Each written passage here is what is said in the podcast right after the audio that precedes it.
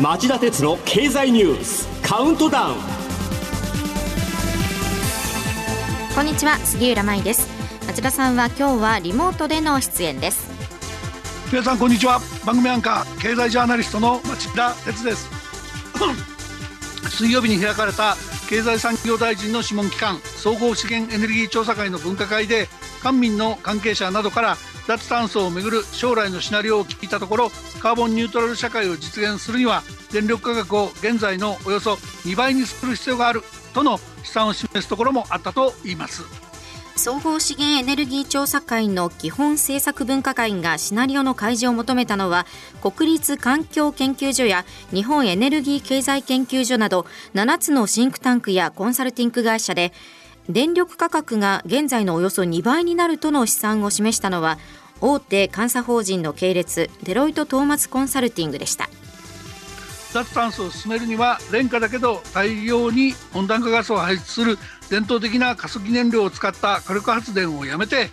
風力や太陽光といった再生可能可能エネルギーへの移行を進める必要があり製造業やサービス業そして暮らしのコストが上がるであろうことは初めから分かっていたことです。とはいえ今回の試算のように現行の2倍っていう数字を突きつけられるのはショッキングですよね。ですがヨーロッパを中心に世界はそのゲームチェンジに踏み出しており今までのビジネスモデルにしがみついていても将来性はなく新しいビジネスチャンスを見つけないと生き残れない時代ですコストアップを恐れずに積極果敢にチャレンジしつつコストアップを抑える努力も怠らないそんな時代になってるんじゃないでしょうか今日もそんな時代を取り巻く重要ニュースをスクリーニングしてカウントダウン方式でお伝えします。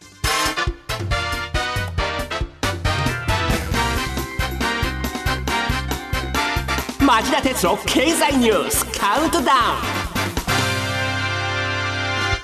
はい、えー、では10位のニュースからいきましょう。人道に対する罪を隠匿か。ユニクロなど4社の捜査をフランスの検察が認める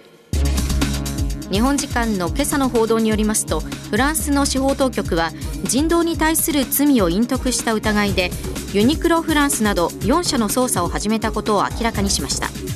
これら4社については今年4月フランスの NGO が中国の新疆ウイグル自治区での強制労働で作られた材料を使っている疑いがあると告発していました。ユニクロ以外はザラなどを展開するスペインのアパレル大手ノンディテックスアメリカのスケッチャーズフランスのアペルブランドを所有する SMCP の名前が挙がっています。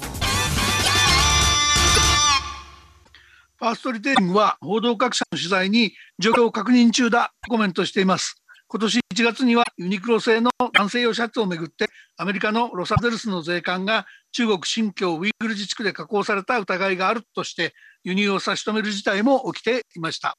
改めて人権問題がクローズアップされる中国でビジネスを展開することのリスクを浮き彫りにした格好になっています。続いて第9位のニュースです。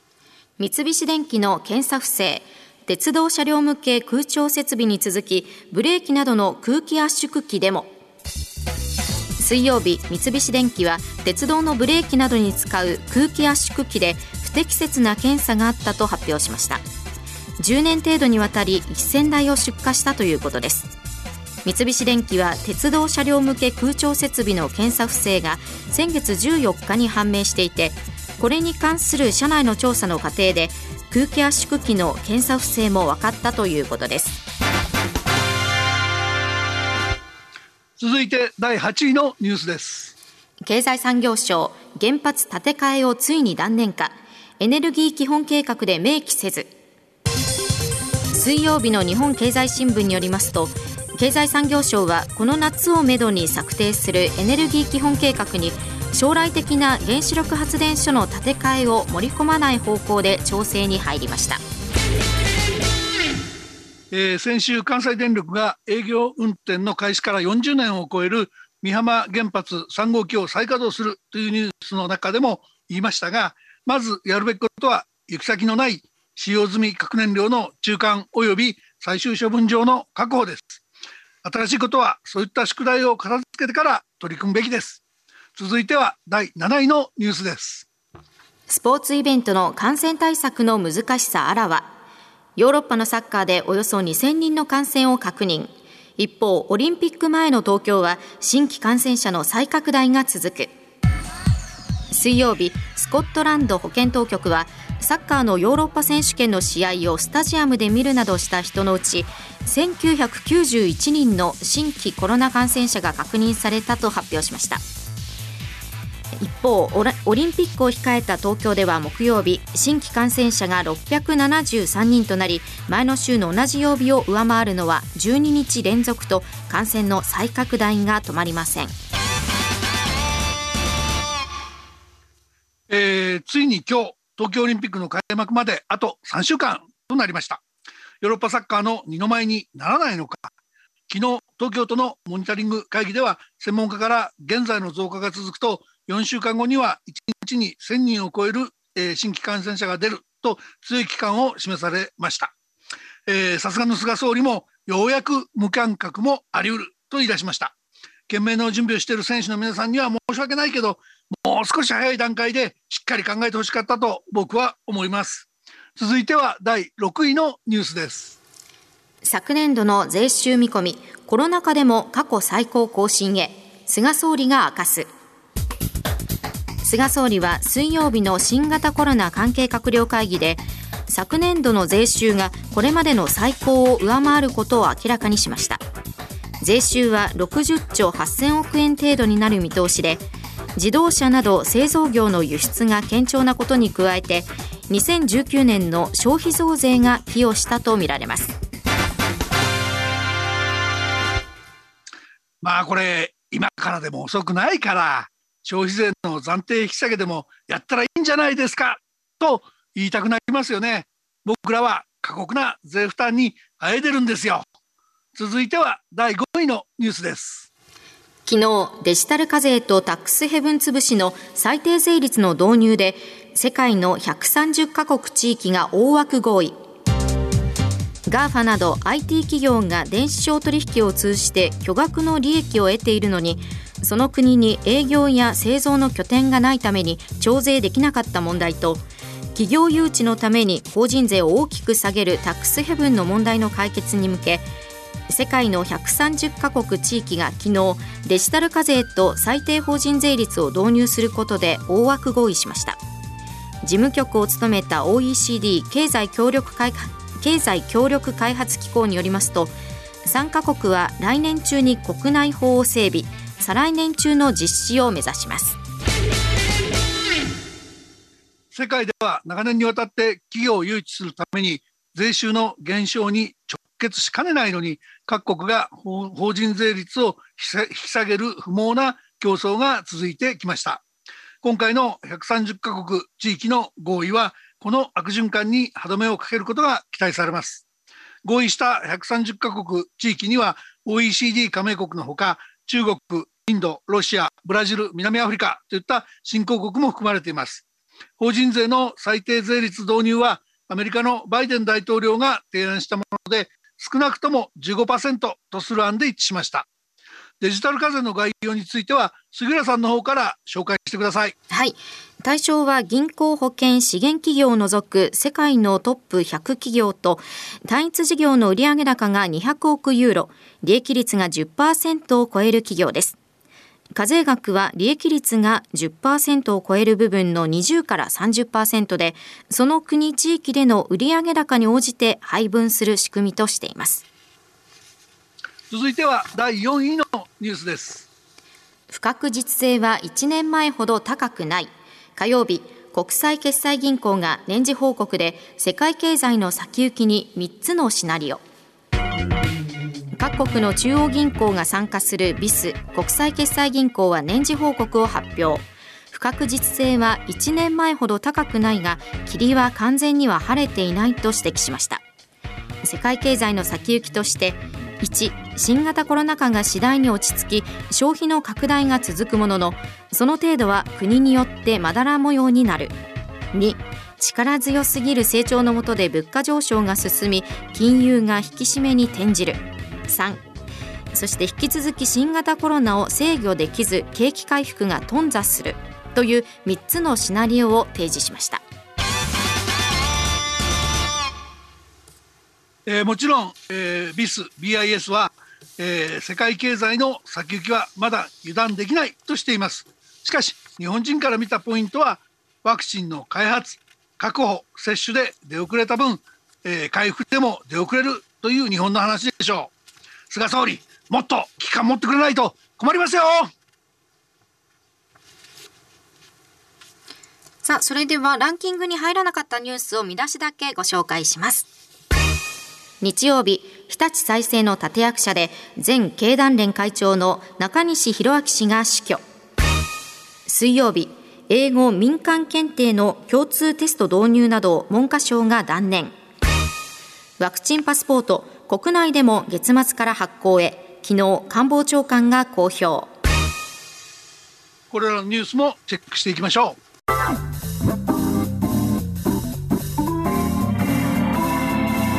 町田鉄の経済ニュースカウントダウンはい、えー、では3位のニュースです。中国共産党が天安門で100周年式典。習近平主席は台湾統一は歴史的使命。アメリカの外圧は許さぬと強硬姿勢を強調。北京市内の天安門広場で中国共産党の創立100年の記念式典が開かれ戒厳下で7万人が参加しました。習近平国家主席は演説で香港や台湾、新疆ウイグル自治区をめぐって対立を深めるアメリカに対抗する姿勢を明確に示しました。また共産党の一党支配を正当化し共産党と国民を分割して対立させる企てを強く批判しました。えー、やはり衣の下には鎧を着込んでいたということになるんでしょう。中国は鄧小平体制下の1978年餓死者も出ていたと言われる経済の深刻な停滞を脱するため改革開放政策を掲げて成長重視路線に舵を切りました。経済政策で参考にすべきモデルだと持ち上げられた日本では政財界のリーダーの間に第二次世界大戦の侵略行為への贖罪意識が強く当初から中国の経済基盤づくりに協力を惜しみませんでした。国際社会も強大な中国市場に目を奪われ甘い条件で2001年に WTO 世界貿易機関の自由貿易体制に招き入れてしまいました。ところが世界第2位の経済大国に躍り出ても共産党が支配する体制は変わらず民主化が進むだろうという国際社会の期待は裏切られました。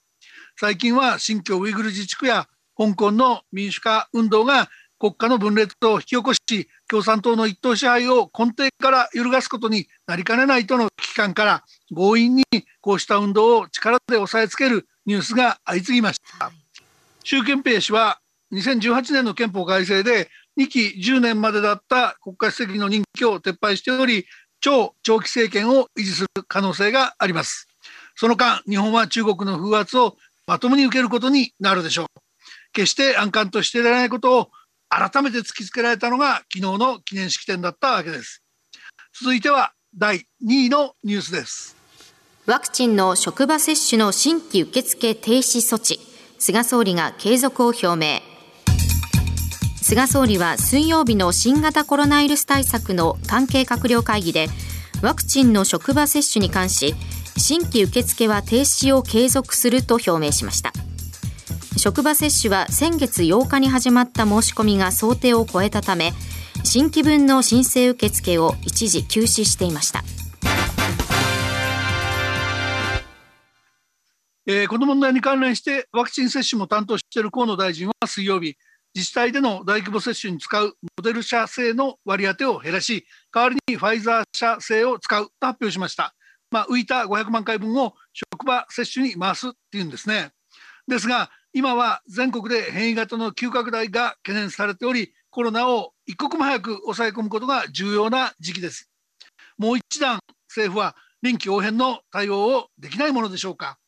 例えばヨーロッパでは早くから1回目と2回目は違う会社のワクチンを接種する異種混合接種という試みが広がっています。ドイツのメルケル首相とイタリアのドラギ首相はいずれも1回目はアストラゼネカ社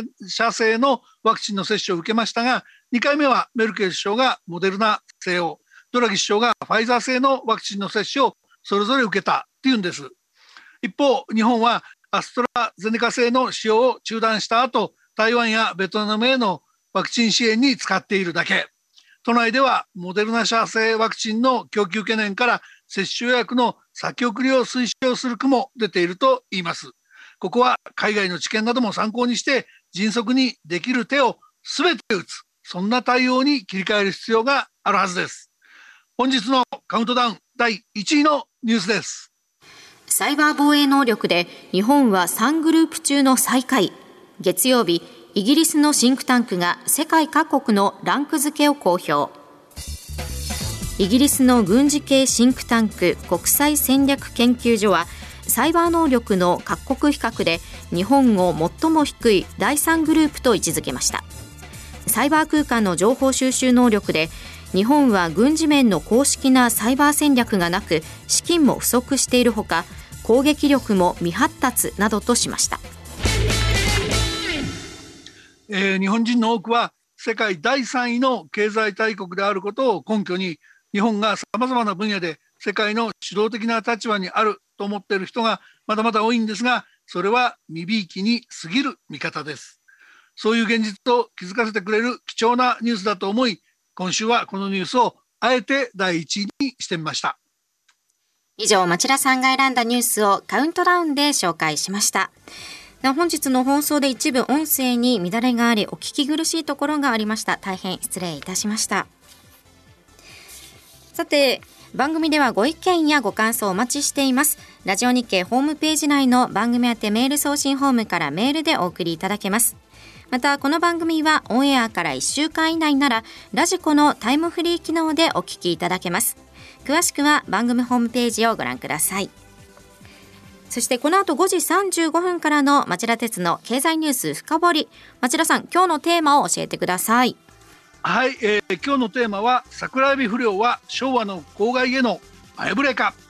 企業の社会的責任が厳しく問われる可能性もと題して先週もカウントダウンで触れた環境破壊疑惑についてさらに突っ込んで深掘りしたいと思っています。この後5時35分からの町田鉄の経済ニュース深掘りで再びお耳にかかりましょう。それではさようなら。さようなら